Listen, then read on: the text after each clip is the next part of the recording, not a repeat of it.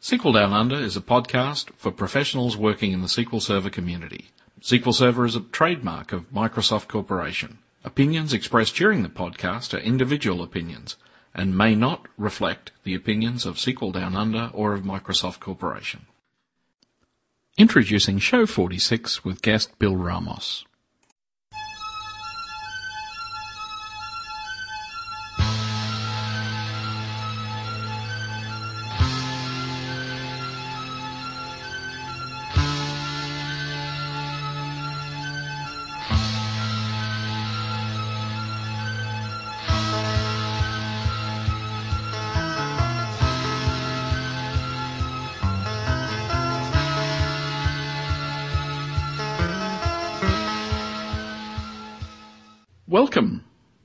Our guest today is Bill Ramos.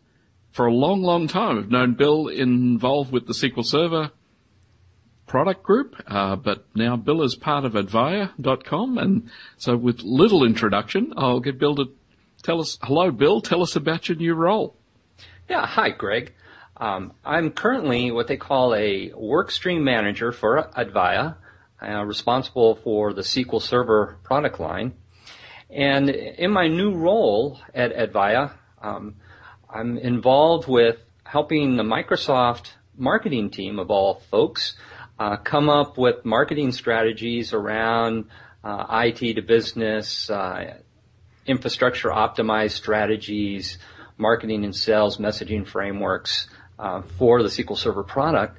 In addition, uh, one of the things that I'll, I do is I work on little mini projects um, well, some of them can be rather big, such as uh, for SQL Server Migration Assistant. I'm putting together some white papers around MySQL, SQL Server, or access to SQL Server, and uh, access to Azure uh, as well. Um, mm-hmm.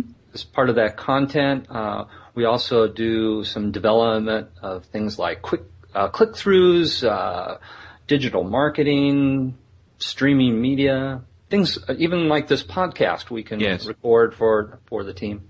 Cool. Well, what I'll get you to do first up, though, of course, for people who may or may not know, uh, I've come across you in the past, is how did you ever come to get involved in SQL Server in the first place? Okay. Well, um, as I mentioned before, there's this song that I think positions it well. Let's see how this comes across. Don McLean, yes, indeed.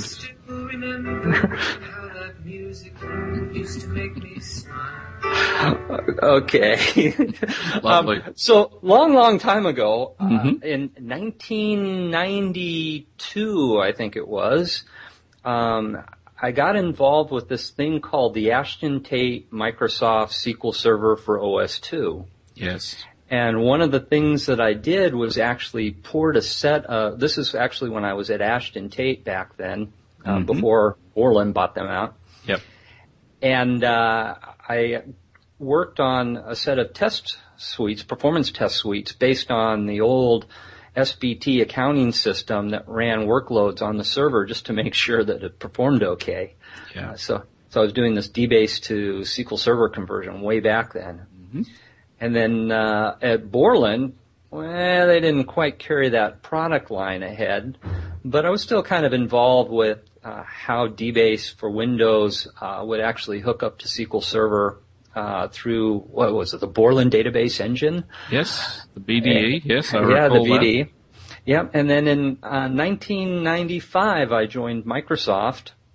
Uh, uh, initially to write a set of database designers that would replace uh, the Access designers uh, that they shipped, you know, with Access 1.0.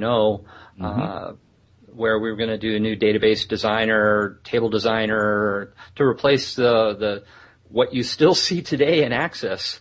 And yeah. actually, you continue to see in Access. Yes, indeed.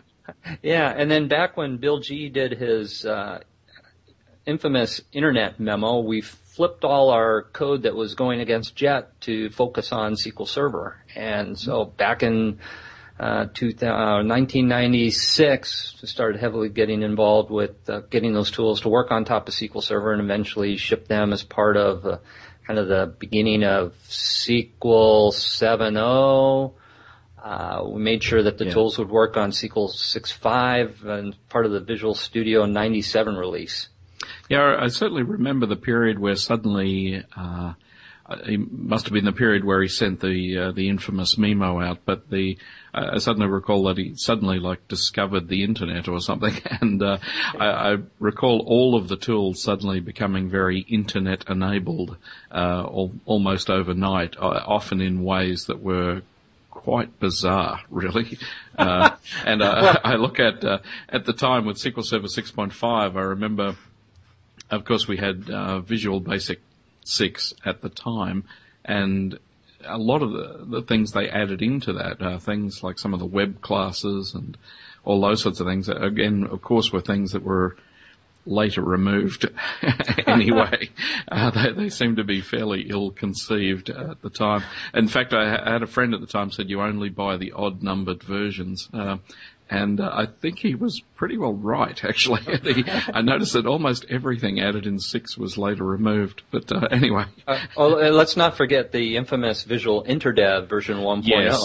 Yes, yes, yes, yes. With, with its with the chili pepper uh, application uh, that I had a lot of fun with when we took the the show on the road. Mm. yeah. Oh, that's good. And so, in recent years, though, you've been more in the the tools area.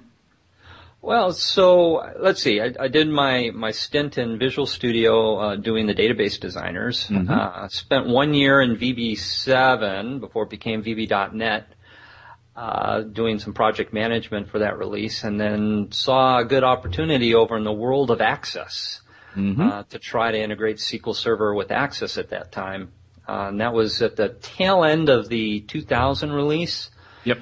Uh, and then we did the big push for the ADPs again with Access XP and then 2003. Uh, and then right after the 2003 release, uh, I was looking at how to integrate um, .NET programming language to replace VBA. Mm-hmm. Well, needless to say, that never went anywhere. Yep. and uh, so um, a friend of mine who I worked with back in those early days of Visual Studio, who happened to be working on uh, the manageability tools at that time, uh, said, "Hey, Bill, how would you like to come work on Management Studio? Uh, we're only about um, six months from shipping, and this was uh, about 2004, early 2004. Yeah. Uh, for the 2005 release. For the release, yes. yeah. And so I said, yeah, sure, why not? mm. so, uh, since, uh, basically 2004, I've been working on Management Studio, uh, for the tail end of the 2005 release. And then for the Katmai release, uh, led a team that helped produce uh, policy-based management and the data collector and management data warehouse uh, functionality that shipped with Katmai. Yeah. Yeah. In fact, uh, we'll probably spend a fair bit of time talking about uh, collection and things. But first up, maybe just a quick question on just your feeling on the overall state of Management Studio at the moment as to uh, the, there's good and bad things. I'm just wondering what your overall feeling is. Well, um, Management Studio, I think for 2008 and 2008 R2 are pretty rock solid. Uh, 2008 R2 started to bring in some of the development features. I think snippets got in there. I gotta yeah. check it out. But um, I think the cool thing that we added there was just the integration and the ability to connect to uh, SQL Azure mm-hmm. so that you can start to use uh, Management Studio against SQL Azure and writing queries and, and keeping track of both your on-premise and off-premise uh, databases. Mm-hmm. And uh, starting with um, cumulative update three of uh, I think yeah. of uh, R2, you can now actually run um, reports inside of Management Studio, and I, I, still owe a blog post on how to to make that work. Mm-hmm. Uh, so with R2, uh, you know, Management Studio is real rock solid. Now, with, Actually, with uh, custom reporting in Management Studio, is there, I suppose, any move to get, uh, I suppose, a later version of Report Viewer so that it can run the reports built on the same version? But I suppose that's more of an issue for, for the reporting services team, but uh, it, it always seems a pity. Uh, for example, in in 2008, you had to use 2005 to build reports to run a management studio, and yeah. 2008 R2 you got to yeah. use 2008 and so on. So. No, no, no, no, no. In 2008 R2, you have to use the 2005. Oh, still. still. Oh, yes, well, I still didn't even have to... the later uh, report viewer. No, there uh, for R2 they didn't release the report viewer. It wasn't until uh, Ah, that was in. Visual Studio 2010, but of course they didn't take a dependency on that, did they? Yes, yes. Now for the Denali release, Mm-hmm. we're uh, the in CTP one we're still shipping. Uh, I, I still say Oh, we. you still say we, Microsoft. Yeah, um, but I, I got to remember at VIA I have this Hmm. Microsoft hat as well as part of the training and evangelism uh, role that I have here. So if you hear me say we, it's often Microsoft. Yes. Um, I'm still getting used to my three weeks from. Microsoft since I left Microsoft. Um, so with Denali uh, and CTP one, we took the old manage, uh, the old Visual Studio out and put in Visual Studio 2010, Mm. but we still had to use the old report designer, and that's because it took a little bit of work to actually get the designer hooked in the way that it needs to. Mm. Right. And so uh, I think by the time the next public CTP comes out, uh, the team will have the new report designer in it, so you can use finally Report Builder 3.0. Mm. Or, and Yeah, and all the current tools, tools. and BIDS, the, the current tools to actually uh, design reports that'll work inside a management studio. Yeah, it just But I- seemed like a nice capability to be able to do the custom reports, but then almost as soon as it appeared in what was it, Service Pack 2 of 2005, it kind of felt like it was nobbled from that point on, so yeah. Yeah, but I'll tell you, Greg, ever since uh, I started taking the reports that we had in the management data warehouse and recreating them uh, for SQL Server 2008 R2 reporting services uh, and using the Report Builder 3 on top of that, Yep. boy, I just love running the, the manageability reports under reporting services because Yeah. you can, you know, cache them up, you can send them out to people and do all, oh, more importantly, you can copy and paste text from the reports. Yes, yes, yes. Um, plus all the great export features that you get with the web-based uh, reporting system. Actually, the final thing I'll ask about Management Studio before we move on is probably the, the old bane is just the extensibility story. It's, uh, uh, you, you would know that it's usually top of the list of uh, everything is the, uh, it, It- just, out of all of the teams in Microsoft, it, it sort of feels like the, the SQL team is the most conservative or the least, uh, willing in the, even in the tools area to sort of open up extensibility and it always just seems such a pity to me. I, I, I mean, I look at areas of the product, say for example Service Broker where I, I thought in 2005 they did outstanding plumbing but didn't give prescriptive guidance and didn't give any tools. Right. Uh, and then p- other people would have been happy to step up to the mark to provide those tools. Yeah. And yet in 2011 coming up now, we still don't have those sort of tools, even though people would have built them in 2006 if there was a supported add-on. Well, the yeah, the, that's that's it. A lot of people have hacked into the extensibility interface Yep. with Visual Studio to actually create some remarkable add-ins. Um, You know, there's a company down in Oregon that does. Uh, in the U.S. that has a service broker add-in to help you Yeah. build a service broker app, and the guys at Redgate, you know, with the SQL Yes. prompt tool, you know, have done a great job at hacking. And I saw uh, Oh, Milad version- Craddock with his SSMS uh, add-in toolkit Oh, is, uh, what is a- wonderful. Yeah, I'm looking forward. I think he's just got a few more days of testing before he's ready to roll that out for Denali CTP1. Mm. And uh, the the cool thing I saw when I was out at uh, SQL Sentry um, back in October, I saw their integration with Management Studio where they're actually launching dialogues from Management Studio Yep. in their UI. Yeah. I go, dudes, how do you do that? uh, you know, I it, it was so fun. You know, back in the old days when six five, you know, in the Enterprise Manager, we had SQL namespace, Mm. Which was a t- basically, you know, customers could go ahead and plug in and use any of the dialogues that were used by Enterprise Manager in their apps, and, and in fact, Access used that interface to bring up the backup and attach dialogues, you know, Mm. for for doing stuff with uh, Access uh, database projects. Um, and so people were extending it. However, Greg, uh, teaser, uh, and this is Mhm. for all your all your folks. Uh, you should dig out the Connect item that uh, says please add add-ons. Uh, Yep. I, will tell you that is the number one voted item in of all the Connect items that are active right now. Exactly. It is it is still active. hmm And when I last talked with the program manager who's uh, responsible for the feature now, he said he was thinking about it. so uh, we've got to get him more than thinking about it. And so you know we got to use the community and beat up on him because I, I think I, I think uh, they're at a tipping point now. And with 2010 Visual Studio, they have this. Um, the Microsoft Extensibility Framework, which makes Yeah. it pretty easy to To do uh, this, yeah, to, to do that, right? And uh, I, I know our dev on the team when it was doing the uh, extensibility side, because we did a lot of the work in, on the Redmond side, uh, was saying, "Hey, Bill, can we sneak this in?" I said, uh, I'm not so sure that's a good idea quite yet, because you know part of the problem is always around testing, right? Yeah. And when you, you test out something like that, you know, you, you've got an obligation to your community. Um, but I think uh, there's growing momentum on the team to think uh, to see what they can do by the next public release to, to get it out, and you know, uh, Uh, The way, Just I, go the way I look at it is that often when I, I go along to say a software design review, the the discussion on version one of anything, uh, I'm usually the person in the room putting my hand up saying, "What about extensibility?" And uh, they always tend to say, not in version one, but in you know in a later version we'll look at it.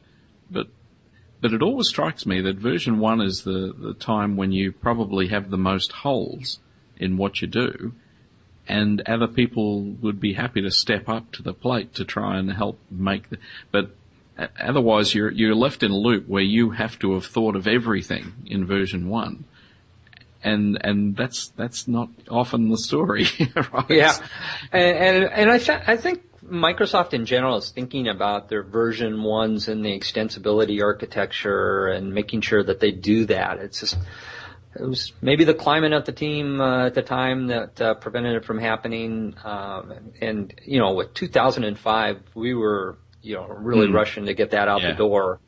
And so it's kind of hard for us to think about extensibility. Mm. Now, I'll, I'll tell you this though, Greg. Uh, the team actually looks at extensibility first, and they actually design the tools now around the extensibility framework for plugging in. So, you know, they're ready to go. That's a better story. That's good. Yeah.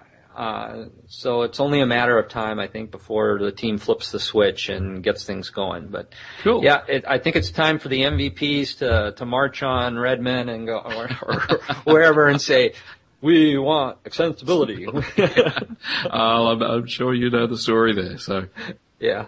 So the thing that I wanted to talk about uh, here was also data collection and management of servers, and I know that's dear to your heart. So, and uh, probably, I, think in everybody's future there seems to be System Center Virtual Machine Manager or MOM or some of these products, and I I find most of the SQL DBAs have not looked or touched any of those at all, and so it's probably good to get their head around where you see this all going. Ah, thanks, Greg. Um, yeah, so I think System Center is, uh, especially Operations Manager, is one of those um, tools that DBAs haven't quite figured out unless you're a DBA at, say, Hewlett Packard. Yep. Uh, Hewlett Packard has figured this out, and what they've done is they've created a custom management pack built on top of the the SQL management pack, where that is their primary interface for the DBA Mm. to see what's going wrong with their systems. And the, the cool thing about it is just the ability within System Center to look at your application at a high level. So for example, if you've got an application that is order processing and around Christmas time in your Amazon and you expect, you know, 10,000 orders per minute, for example, I don't know. Um, you know, they can act, you can actually write a data collection around your application to, uh, within uh, Operations Manager to track that and see the trends so that if all of a sudden you see your orders all of a sudden going down and your CPU starting to spike, uh, it could be, you know, the fact that maybe you've got a query that's gone bad on you. Um, Yeah. all of a sudden the query plan changed. All the uh, customers uh, is taking them, you know, it's just taking the system longer to process the order, or mm. All of a sudden the web app just stops performing and customers give up and move to someone else to do yeah. their shopping. And so in the online world, that could be uh, pretty ugly. Yeah. In fact, I've got a customer who probably most of the time now has about 20,000 concurrent users. And one of the things that's interesting is they had a, a big plasma screen in the room where all the developers and operations staff were. And it was being used to display activity and they were grabbing it out of, uh, out of MOM and, or SCOM, or those SCOM. products, SCOM now. yeah. And, uh, what was interesting though, when I was doing some tracing, and uh, performance tuning, the queries that were coming for that were actually the heaviest queries on the whole system. And so uh, the, the, the, way they had done it, it was interesting that they had people in their normal application going to extraordinary lengths to build good queries. But then yeah. the guys that were doing the monitoring in fact, wrote the worst queries, right. and yeah, they well, ended up yeah. uh, hurting the system more than helping it. And uh, but that was all just so they could display a thing on the screen on the wall, so they'd know how busy it was. yeah, it, it kind of reminds me when we first put together Activity Monitor for the 2008 release.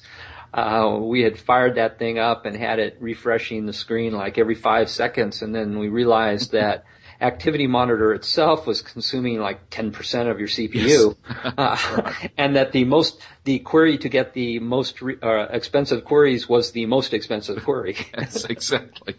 Yes, so that's uh, yeah. always a lesson there about, yeah, not, not killing yeah. yourself with monitoring yourself, yeah. Yeah, so uh, you know, I talked with uh, the System Center team uh, quite a bit over the last three months, uh, um, just understanding management pack scenarios and how to do data collection. And one of the, the wise sayings I got from the principal program manager there, Dan Rogers, was that less is more. Mm. The less you actually capture, the more value you can get out of the product. And so, you know, you think about, you know, how often do you need to see if a disk subsystem is running properly when the amount of time that it's going to take to fix the problem is going to be really long. Yeah. Right? And so, you know, we were thinking about this even in the high availability space, uh, and, you know, database mirroring, you know, if your secondary goes down, do you need to know within a second or within 10 mm. seconds or 15 seconds uh, that, that it went down?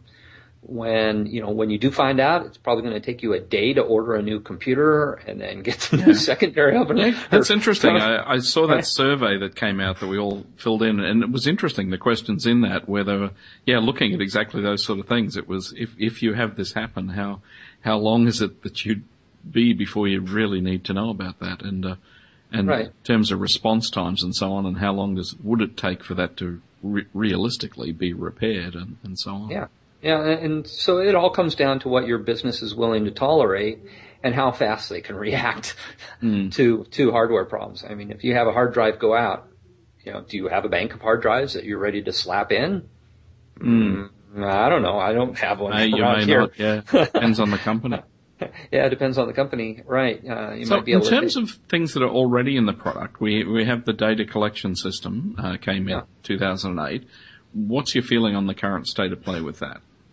Well, it's interesting, Greg, that at SQL Pass this year, I found more people interested in the data collector and the management data warehouse capabilities than ever before. Yes. And the, I know the reason. You know, we're finally getting off of 2005. Yeah. I, re- I remember uh, in 2007 at PASS doing a presentation on top of, uh, I think it was CTP6 at the time, or CTP6 was about ready to roll out. And, you know, the first question that came out of everybody's mouth was, uh, will this work against 2005? Um, uh, yeah. No, sorry. Um, and even, even that yeah. is an interesting trend because if you look at most features of the product, it makes complete sense to, uh, if you're trying to push a new version of the product, to have it only work with a new version.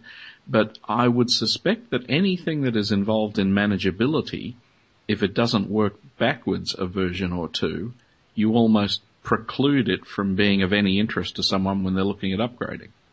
Yeah, and yeah, and I think we found that out, you know, loud and clear, especially with this feature, is that it's taken a while for it to catch on, but now people are actually starting to bring it up. Uh, we had some folks at Dell Computer say, "Hey, we want to." Give it a go with 50 computers. You know, what kind of uh, hardware do I need to handle 50 computers collecting to a single MDW? Right. Have you seen anybody build a collector for 2005? I know it was on my to-do list at one stage, but I didn't get around to it. So. Uh, there were some folks in uh, EPG or somewhere trying to hack out the packages in SSIS uh, to make it work on 2005. But mm. the hmm. big problem there was is that in 2008, the SSIS team made several key bug fixes mm. that allowed the data collector to be performant and responsive in this continual data collection mode that we have yep. uh, for the data collector. And so if you tried to use 2005, I'm pretty sure it would AV in a heartbeat. Yeah, I must admit, I, the, I, was thinking at the time that I would have had to build my own little agent uh, instead of using integration services for that. But uh, and anyway, re- regardless, yeah. the um, so so that's not commonly done anyway. That, that's yeah. So that's where that's where we have some great partners like oh, Redgate, Quest, SQL Sentry, you yeah. know, where they have dedicated products. I'm sure I'm forgetting a few. Idera. Oh yeah. Yeah. um, you know, the, they handle all the versions. Uh, of SQL Server, and you know they'll they'll fill that gap and and continue to fill that gap uh, but right now, you know, it's it's amazing that uh, the data collector and the MDW are starting to take off. And I, yep. I think with the blog post where I published out the RDL files mm. uh, that can now run in um, reporting services, that was the other question that everybody asked. How can I take those reports out and run them on reporting services? Yeah. You know, at the server level. And, you know, at the time, you know, the RDL files that we had in the product, you just couldn't take them as is and convert them because inside we think about how do we handle multiple languages. Yeah. And so all the strings inside those reports are all references to a DLL resource, right? Mm. Uh, so it's almost impossible to, to, to, figure out what's going on. Plus, uh, many of the queries and strings use parameters, and those were all uh, C-style parameters with percent one percent, two percent, three, mm. that, that, kind of thing. Yeah. Um, so it was a difficult It'd just thing. be fairly so horrible to do, yeah. Yeah. We found, so it's just as easy to take the source files and then literally recreate them from scratch, uh, yep. you know, using the, the data, so, you know, all the great goodness that uh, was put together in terms of stored procedures to help mm. uh, run the reports on the MDW. So uh, mm. the, the exercise to convert those reports over, now people have reporting services. They can run against their management data warehouse. And with these reports, uh, we actually recognize the MDW reader role so that, yep. you know, if, and we don't have any references to MSDB in them, mm-hmm. like, mm-hmm. like we have inside of uh, Management Studio. Yeah. Uh, so. No, that's all, that's, that's good actually. Yeah. The, in fact, in the product over the years, I, I think they've done an amazingly good job with the, localization of strings and things like that. The, probably the the one exception uh, for me is policy management. Curiously, uh, uh, the the that's in that one. I mean, you you have to create a different policy for each culture, and that strikes me as completely bizarre. Um, and uh, do you yeah. know how that happened, or? Uh, no.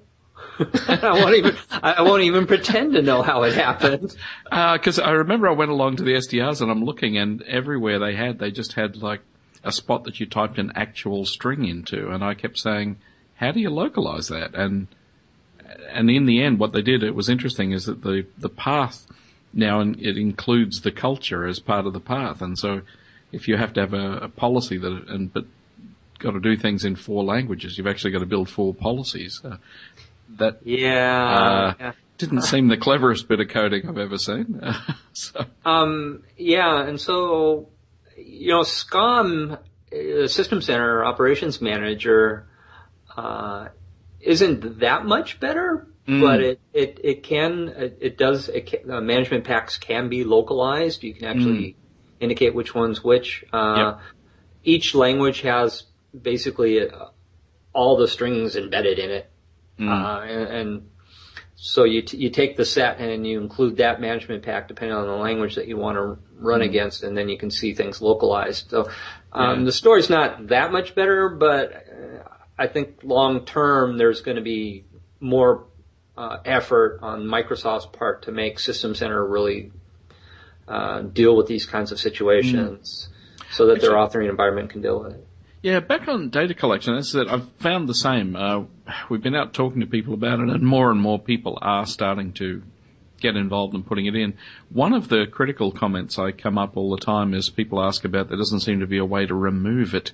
Uh, uh, without hacking it out. Is that likely to appear somewhere along the way? Uh, one of the hesitations people seem to have about putting it in is there's no option to take it out. Well, why do you want to take it out? What's the hard, why? Yes, why would you ever want to? I, I, I, mean, you can once it's disabled. Yep. Uh, at the at the data collector mode, it's pretty much not doing anything. Mm. Uh, the only thing you have to watch out for is the purge job, uh, which will fire. And so the thing to do is uh, just disable it. That disables all the associated jobs that do the data collection. Mm. So nothing's running in SSIS. There's no DC exec process running as far as SSIS goes. Uh, so it's pretty much turned off at that point. And mm. so, you know, you just turn it off and be done with it. Okay. And ignore it, right? that's, that's what I say. And we, you can script it out in PowerShell. You can script it out in T-SQL through our uh, stored procedure interface mm. to turn it off. And, you know, that's the way to do it. You yeah. know, there's, and if you're, if you're concerned about the jobs that are there, you, uh, you know, you can just. It was nuke the jobs, yep. Nuke the jobs. As well as community resources such as this podcast, SQL Down Under offer mentoring services and both private and public training options. If you need to get your project back on track, or if you need to get it off to a good start, why not give us a call? We have also recently introduced a series of online courses available in both Asia Pacific and US UK time zones. In particular, the first course that's offered in this series is Query Performance Tuning. You'll find details at www www.sqldownunder.com. Uh, the nice thing is, is that if you go ahead and uh, run the wizard again, or actually you run uh, repair, I think in setup, mm-hmm. it will rebuild a lot of the stuff, and then you can also rebuild it uh, through the wizard uh, interface when you go to set up data collection. I think that mm. pretty much puts it back into place. Yeah. Um, it just seemed yeah. odd in, to have a wizard to set it all up, but not, not to have an option in it to make it go away again. But yeah, anyway. And, and, that, and that was, you know, we never thought about it during the product design cycle. We mm. said, if you don't want it, just disable it. Just said, done, you know? Fair enough. That's, That's you're good. all big boys. You know, it's, it's, it's exactly the reason why there's no UI for creating custom collection sets. Mm. Right? Um, you always said, you know, if you're going to create a custom collection set, you better really think about what you're collecting. Yeah. and, Actually, so, I should, yeah. I should, um, almost playing acronym police or buzzword police. Um, many people might not be aware of custom collection sets, so uh, maybe just a uh-huh. quick definition of those. Ah, so uh, within the data collector, uh, it's a, an extensible system that allows you to create a custom collection set, data collection set, uh, that includes collection items, uh, a collection, one or more collection items, and they can be of type um, a SQL trace, uh, which would actually run a server-side trace on the target machine and take the information from that server-side trace and dump it into the MDW. Uh, you have the T-SQL uh, collection type, uh, that can be used as part of a collection item that will run any kind of T-SQL query. Uh, there's an interface to run it against all the databases or selected databases uh, on your target machine. Uh, and there's also perf counters, where I think that's the, the biggest value and, and by far the easiest thing to report against uh, so that you can take any perf counter that Windows has uh, on that system and collect data about it, and then mm. use the uh, report does series. That, does that use the DMV, that uh, SysDM OS performance counters DMV or something to get to those? No, not at all. Uh, so the system, the the DMV that you're talking about, only looks at SQL Server perf counters. Mm-hmm. And it just makes it easier oh, so this allows you to get to any of them, does it? Yeah, yeah. Ah, nice. Okay. Network I/O, uh, disk reads, disk writes, uh, mm. you know, things that are specific to the OS. You know, um, percentage of CPU utilized for the instance, right? Mm-hmm.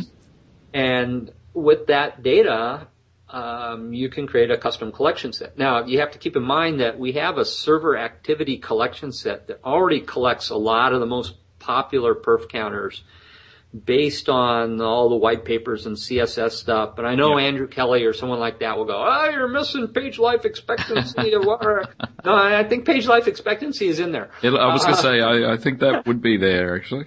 Yeah, it's it's actually there. Um, and uh, when you set up one of these uh, collection items, you define uh, a collection set that it's associated with. And so the idea is you you take so you can build up um, like a little troubleshooting package with the collection set that looks at a, a specific scenario mm-hmm. that you might have in mind, and uh, it can include. Uh, I don't know how many collection items. I don't think we have any limit on the number of collection yeah. items that you can associate there. Um, but the idea is that the collection set is the atomic package. Each collection item has its own uh, frequency at which it can collect at. And so yep. uh, it can go down to five seconds, which, boy, you better be really careful when you do that. Yeah. Uh, we have a couple that go at 10 seconds, but most of them are at 60 seconds uh, for the server activity so that we can actually the, the ones that uh, go at 10 seconds have to deal with the locks and blocks Yep. So that we can see the blocking chain, and we've got to sample a little faster than normal uh, to because we don't have we didn't have X events back then, you know. Yeah, exactly. With yeah, X events, it's so much easier. I suppose one of the things I find, even with blocking chains, though, you might be wanting to track down like a specific one that that is an issue at a point in time. I find that most of the time, by the time I've got rid of most blocking in systems, well, first up, the thing I find about getting rid of blocking is if you make the queries run quick, most of the blocking disappears.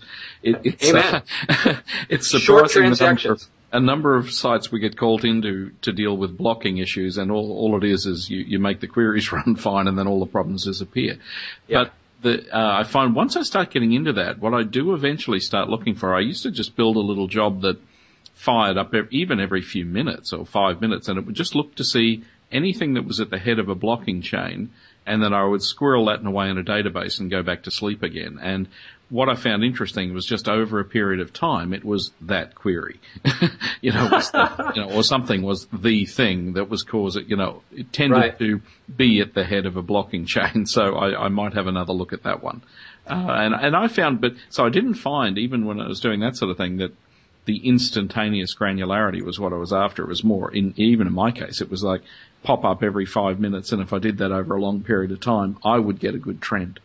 Yeah, see, that's where, um, you know, one of the things around the data collector and the MDW that um, I've been trying to encourage people to do is actually get the development team to fire it up. Yep. And so that way, you know, they can do their little test workloads and, and the MDW can report things like blocking. It, more importantly, because it has the tie-in to the, you know, the ability to record a server-side trace, you could take that server-side trace and feed it into DTA and figure out your missing mm-hmm. indexes. Uh, in addition, you can use the capabilities that we have with query statistics and find out you know, if you're having uh, plan issues, query plan hmm. issues. Mm-hmm. Now, that, I, I, cannot, you know, I have to mention um, Bart Duncan and the latest post that he did, uh, where he created a new collection set that can replace the uh, query statistics collection set that we shipped mm-hmm. uh, with 2008. Uh, it's up to dig up the URL for you so you can put mm-hmm. it in mm-hmm. the the podcast. The notes. But um, it's the query hash statistics. Uh, it's on TechNet somewhere. Um, And what it does is it uses in 2008 at the very end of the release we added uh, this thing called the SQL uh, statement fingerprint and yep. a query plan fingerprint uh, to the DMVs that uh, keep that information so that we could check for uh, you know fast running queries that may be changing plans a lot Mm-hmm. and you don't realize what's going on. And yeah. and because it, it, it's so short in duration, it doesn't show up as a long running query. But when you aggregate them together, you go, oh, oh yeah, that that is a nasty query. Yeah, I must admit, um, it's one of the things I look for in tuning all the time. Is is things that it's interesting. A lot of things always filter out all the expensive things. But like uh, again, I was looking at a system a little while ago, and, and one of the things I found is a, a query, say, that was running ten thousand times a minute with exactly the same parameters. Yeah, and you go, yeah. okay, now it's taking no resources at all in, in theory, each query, but when you add what, it up, it's taking 95% of your CPU. What's going on here? Yeah. And what was interesting in that case, it was simply a typo in the caching code. Wow. And so every time they'd done the right thing, and thought they'd cache this stuff, but every time they'd look in the cache, they'd say, no, it's not there, and they'd put it back in again. and so, yeah, and, and it's very interesting that that sort of thing, it's very hard to find any other way except at the back end. That sort of Yes. Yeah. So uh, with this new uh, query hash statistics uh, collection set that Bart Duncan has put together, um, it's dramatically decreased the amount of disk space per day that's collected for query activity. Uh, that is the final thing I want to ask you about with data collection is the impact on the systems and on the, the server that's holding the data warehouse. Yeah, so on the system that's being monitored, um, we did some performance testing um, back when we released the product using the TPC-C benchmark. Mm-hmm. And what we did is we measured the impact of throughput because the, throughput is the actual number you have to yeah. worry about and we found that it was just a little under 5% uh, less throughput with the data collector on than not having it turned on. Mm-hmm. And that was our goal. I mean, we wanted to make sure that we were right there, you know, at under 5%. So, you know, we figure the value that it has to have the data collector on all the time, we, you know, we want to make sure that, you know, it doesn't impact the system. Yeah. I, I must, I've configured yeah. it and i I must admit on the sites I've put it on, it's just been wonderful. I, I, I, don't see an issue at all. I mean, I've heard the odd rumble from people, uh, on the MVP forums and things, but I've, I've just had no evidence of that. I've, I've had no, uh, yeah. they were talking about some instability on some of the, the SSIS jobs and things, but I, it's just not been my experience. I, have had a good outcome with it. Yeah, and in general, it, it, it does run pretty good. The, the only time I see it get a little frustrating is when I have uh, in my demo environments where I'm using a like a 12 gig box and I have all these VMs set up and I have SQL Server with a one gig VM.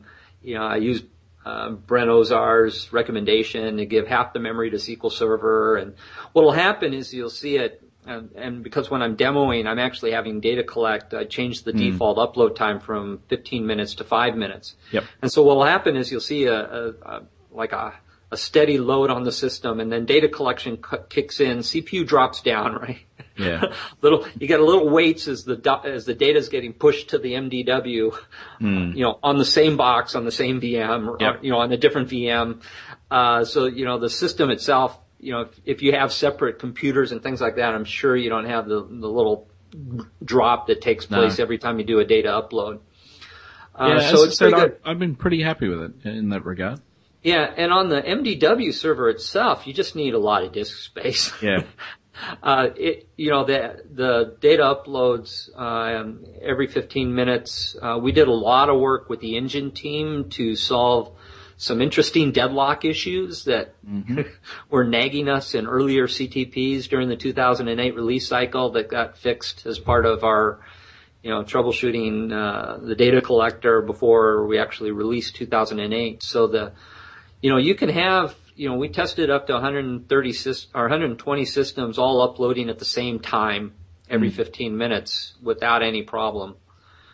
That's good. Uh, what sort of yeah. guidelines do you currently suggest in terms of disk space? Well, the disk space is relatively easy to compute because we have a disk usage report. Yep. that shows you how much uh, disk space uh, the MDW is growing per day. Mm-hmm. Um, and so you can take that value based on what's what you're collecting and see the the amount per day and go, okay, how much do I want to retain? So by default we retain. that's, Yeah, that's the good point is that the, what you determine from that is the retention period. yeah. So by default it's 14 days is the retention period, but if if you're running on a tight system, uh, you know you might want to decrease that. So in terms of what's actually collected with the out of the box data collectors all turned on. uh, for the management data warehouse and the data collector, you're looking at anywhere from 250 to 500 megabytes per day per instance. Yep. And a lot depends on how much is actually running on the target machine. So for example, one of the things that we do is we go ahead as part of our perf counters, we look at all the, the percentage of uh, CPU utilization for every process running on the machine. Yep. So if all you have is SQL Server box running on a, a Windows Server core box, you know, you don't have a lot of stuff running. So you- we're not collecting a lot of process information. Uh, likewise, if all your queries are all basically the same, uh, especially with the new, with Bart's new uh, query statistics Yep. uh, hash stuff, boy, data collection drops down a lot. Yeah. Uh, but uh, you know, you're still looking. Uh, again, it, your your mileage may vary, but that's what we say happens. You don't need a very beefy machine in terms of memory and CPU Mm. uh, for the the actual MDW server. And in fact, uh, in my my typical scenarios, what I'll do is uh, right now I, I run the MDW database actually on my System Center Operations Manager box Yep. so that I have both the MDW and my SCOM uh, data collection all happening on the same machine, and um, you know it works pretty good for me. Good. So look, another thing, Bill, uh, that introduced in 2008 R2 was the SQL Server utility. And that one has sort of struck me as kind of an odd fit in the mixture and just wondering your thoughts on that. My thoughts on the utility.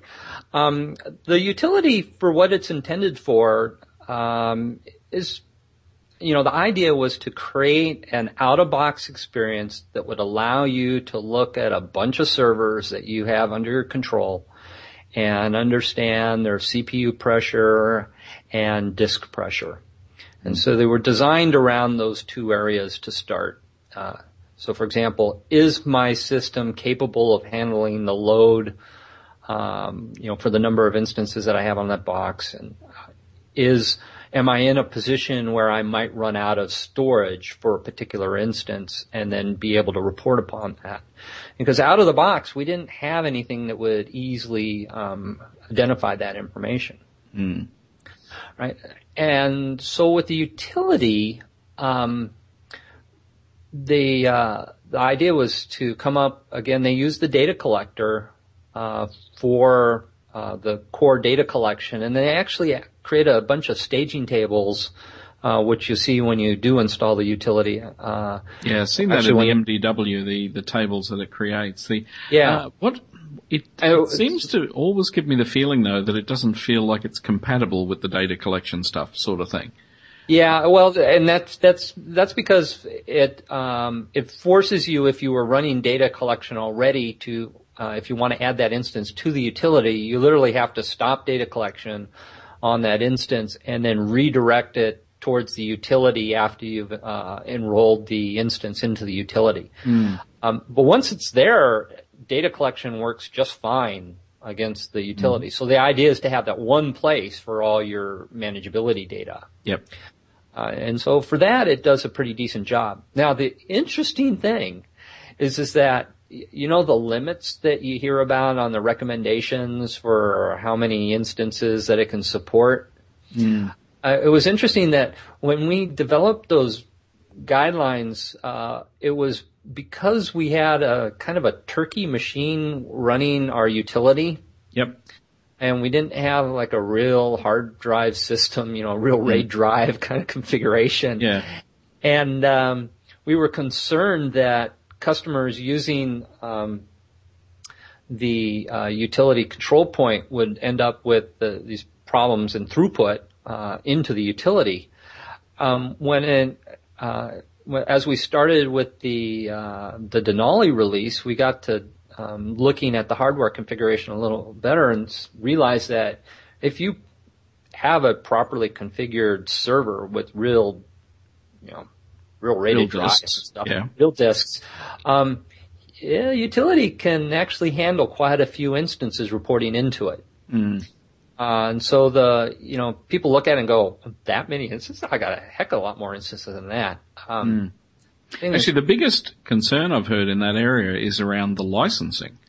Uh, Yeah. given the fact the Enterprise Edition was limited to 25 instances and basically the word I keep hearing is, well, who runs Enterprise Edition and has less than 25 instances? Yeah, I think that's going to change pretty quickly, um, especially with the uh, the data center SKU not getting a lot of attention right now. Um, we'll see how that works out with the Denali release and being corrected. And I can imagine it actually being. Cor- well, let's see if it even gets corrected in the SQL Server 2008 R2 release. Uh, Yeah. I'll chart, chat with the marketing guys. see. Yeah, it, it did seem like a, a very strange thing uh, where, where it almost, it, if it seemed like a, a part of the product that again could actually be killed by the licensing if nothing else. So, Yeah.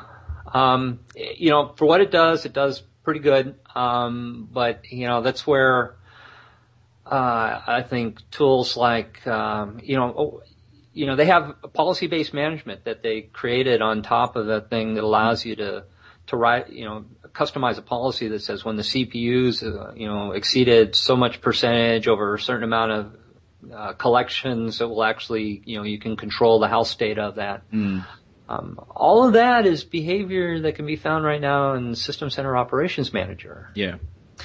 And so I'm, which doesn't have the same licensing restrictions that Exactly. the utility control point look- has. In general, uh, probably many of the people who listen to this would not be familiar with the System Center suite at all. Yeah. So perhaps maybe just quickly mention what's in the suite and what parts of it are of interest, interesting Okay. to the, the Well- data folk. Well, there's there's all sorts of things. You mentioned System Center Virtual Machine Manager. Operations uh, there's manager. Uh, there's Operations Manager, which is the one I'm most familiar with. Uh, there's the System Center Configuration Manager, which allows you to, you know, one of the things that people often say is like, how do I know the DBA that's responsible for this instance? Or how do I know the DBA that's responsible for this database? You know, there's no way in SQL Server that you can actually record that unless you have, you know, you're using an Excel workbook or something like that. Yeah. Or, Or extended configuration. properties on things. Yeah. yeah, but even then you don't have extended properties on the server. Yeah. Right. So, you know, System Center Configuration Manager actually records that information so you can keep track of it. Uh, you know, so that's a, a tool that is, um, you know, when put in the hands of a DBA or the application owner, you know, you can, you know, make a difference in a, in shortening your time to, you know, in response time and finding out who to call and things like that when the system Yeah. goes awry. Um, and I'm sure I'm missing a bunch, but again, my sweet spot in, in learning about System Center is all around Operations Manager. And, uh, you know, what I learned about that is, is that it has some very sophisticated, uh, uh, infrastructure to allow you to define things like policies, uh, over periods of time, uh, do performance baselining uh, built into the product. Select a particular computer or instance and have context sensitive tasks to help you diagnose the problem on an unhealthy system. Uh, it even has the capability for certain uh, types of monitors and rules to fire off um, a remediation action that says, "Hey, maybe do some more detailed tracing." Uh, you know, for example, you might want to fire off, uh, you know, an X event trace to do a deep dive tracing on a particular query uh, that's running on your system, or uh, you could have it fire up a new data collector, you know, a collection set that you have configured as part of a remedial action or as part of a, a deeper discovery action, and Yep. then actually take remediation. So you can say, you know, for example, let's say I have, you know, we implemented uh, a new thing with the System Center two, well, what the MOM Pack for 2008 R2 that we released in August, is this blocking session um, rule that we built in Yep. there. And in, in that, you know, we could have built a uh, remediation that said if you were blocking, if more than 10 sessions were blocking over a five minute period of time, kill the head blocker. Mm. That, you can actually set that kind of rule up into Operations Manager. Um, Of course, you can also say, um, prompt the user to say, do you want to kill this bit? Yeah, or go and talk to the human. Yeah. Yeah, make sure it's not the VP's query of finance, you know. Uh, so with System Center, you you get a lot of flexibility, and what I like is it's just its ability to create these little dashboards that allow you to see charts of your data over time, like you would with the management data warehouse, or you can see health state information, and uh, you know just kind of build your own dashboard environment on top of the existing um, management pack. Uh, so it gives you tremendous flexibility. And so, yeah. So if you look two years down the track, I mean, what, where do you think the DBAs will spend their time in monitoring? Be more in MOM type area? uh, I actually, um, I actually think they'll be in SCOM, but what we need from somebody is um, a kind of a redoing of the existing SQL MOM pack that has the DBA in mind. Yep.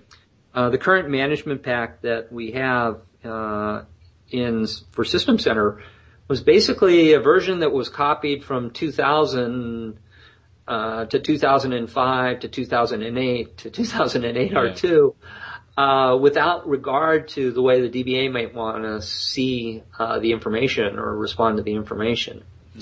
And so one of the things I was doing right before I left was coming up with a new design for the management pack to incorporate, hey, what are the key performance counters that, you know, DBAs care about, you know, based on the work that we did with the man, uh, with the uh, data collector, management data warehouse, and start collecting those values as part of, um, monitors and rules, uh, within, uh, System Center.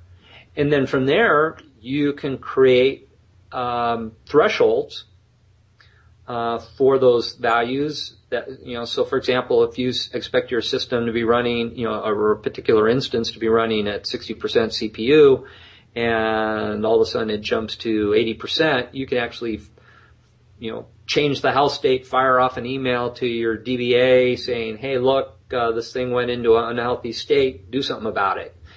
They they could then fire up System Center, look at the instance that's unhealthy, and then launch Management Studio. Or even with System Center, you could take those same RDL files that I recreated running under reporting services and actually run those, assuming that you had some form of data collector running on that instance as well. And so even within the SCOM environment, you can run those same RDL files.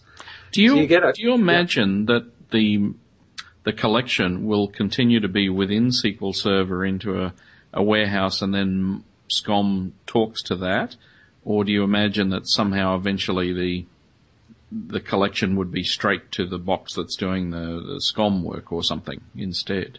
Yeah, I, I think the trend most likely will be SCOM to do the data collection for the lightweight things that it does best. Yep. So SCOM is really good at collecting perf counters and Windows event data. Mm. It's not so good at SQL queries, Yep. right? And so what I'm suggesting is, you know, take the data collector stuff where we're collecting the perf counters. Let's flip that over and have System Center collect that information in its database. And then take things like the query statistics work and continue to use the MDW to do that. So I found that if I took Bart's, uh, Bart Duncan's uh, query statistics uh, hash data collection set Yep. and just ran that, disabled server activity and disk usage activity, or the disk usage report, and then have my counters working in SCOM, I can effectively uh, find the root cause to any problem within System Center and then launching over to Management Studio and the MDW reports uh, just as easily as I could within uh, Management Studio mm-hmm. with much, much, much, much less overhead in terms of collection because again, less is more when it comes to System Center. I don't have to collect as often as I did uh, you know, so the blocking chain scenarios, as you mentioned mm. earlier, you know, you don't have to do that all the time. No. Um, and so to me, the ones that are most interesting are those are the longer term trends. I mean, there, there, will be the odd one that, but again, activity monitor. I mean, we can already drill in and look at you know what's going on right now in in terms yep. of that. The exactly. um, tend to be more interested in yeah things that tend to cause that over a period of time rather than necessarily yeah. things that are problematic right at this instant and that's what System Center is designed to do. Is mm-hmm. you can actually do uh, baselining, you know, for a particular set of counters, and then see the difference uh, from month to month, week to week, you know, year to year, even if you yeah. wanted to. Uh, so, and that's something that you know they've spent a lot of time uh, on designing into the product, and it's only going to get better from the sneak peeks that I've seen with System Center 2012. Yeah, I think it's an interesting suite of tools. Yeah, I mentioned Virtual Machine Manager uh, again because that's one we've used quite a bit. In fact, we did a uh, an e-clinic for the SQL team on SQL virtualization. Uh, Bill Chesnut, one of our guys, did that a little while ago. We worked with him on that, and it's interesting that again, rather than trying to manage multiple instances on a machine, it's becoming quite common now to virtualize all of those and use Virtual Machine Manager gives you really outstanding flexibility in terms of managing the virtual instances across a machine instead of trying to man- manage SQL instances on the one box and so on. I, I, yep. The t- the tooling is really uh, really quite good. But yep. I suppose from here then, Bill. So where, where are we going to see you, or where will people see you, or what's what's coming up? Oh, what's coming up? Well, um, part of my role is training and evangelism at Advaiya. And so my next public appearance is actually going to be in Tampa Bay for SQL Saturday 62 mm-hmm. uh, in mid-January. Uh, in February, on February 19th, I think is SQL Saturday 42, which was canceled, and that's why it's not afterwards. Um, I'll be in Phoenix uh, doing a SQL Saturday session around again the data collector yep. MDW story, and then um, uh, they invited me to talk in Vancouver, uh, Canada, the next mm-hmm. week. Uh, my wife and I will drive up uh, from uh, the Redmond area and um, give a ses- session there. And catch, catch the train. It's catch, outstanding. I, I, know you catch the train, but you know it's just always nice to have your have car. the car. I know it's yeah, just yeah. I should mention to people I I, I have uh, as people would realise I. I spend so much time on planes that I'm I'm kind of over airlines.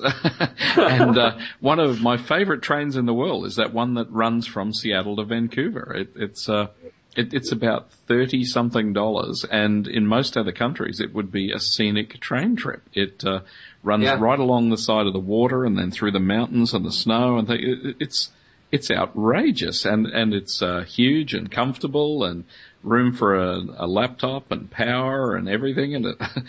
yeah, the only downside wow is the only downside is we want to take our little dog Mio with us. Oh yeah, okay. So, yeah. So we got our little Japanese chinny little ten pounder guy, and he goes where, everywhere with us. Yeah. Uh, so Oh no! So, look, in, in, general, we uh, I, I, still end up on planes enormous amounts, but I I, tr- I, do try and avoid them a little bit if I can. The uh, and uh, yeah. that that train is one in particular that uh, is pretty good.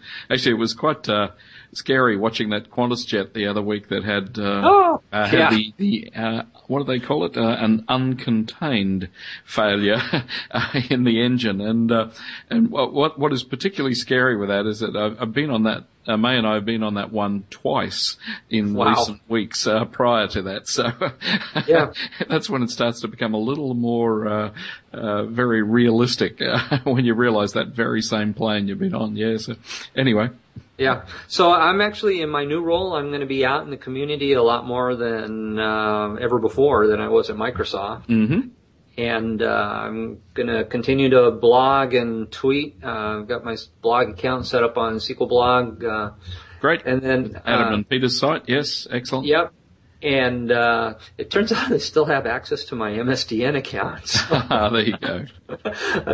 I can always use that. Uh, and, you know, I've got my Twitter at Bill Ramo, uh, still active, trying to, you know, whenever I see something interesting, I'll No, fire yeah, off my we've tweets been and following stuff. it. Yes, indeed. Yeah.